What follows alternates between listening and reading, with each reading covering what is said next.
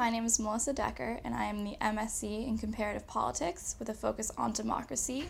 I'm, I've taken five courses in this program, including Introduction to Comparative Politics, Comparative Democratization in a Global Age, History and Politics of the Modern Middle East, Popular Politics in the Middle East, and Democracy and Development in Latin America.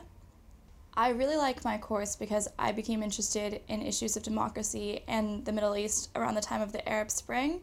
So it's interesting to approach what I'm interested in from both a democratization standpoint in comparative politics, as well as focusing on history and politics of the modern Middle East in general. I really enjoy student life at the LSE because, unlike other places where I've studied, there is such a large variety of student of students who come here with different um, different nationalities and different backgrounds. So you have people in your classes who are we're talking about democracy, and someone is from a post-communist state, and so they have a particular insight into that that you wouldn't get from just reading a book. Um, and so that's something great about the LSE is this the, the variety of students who come here.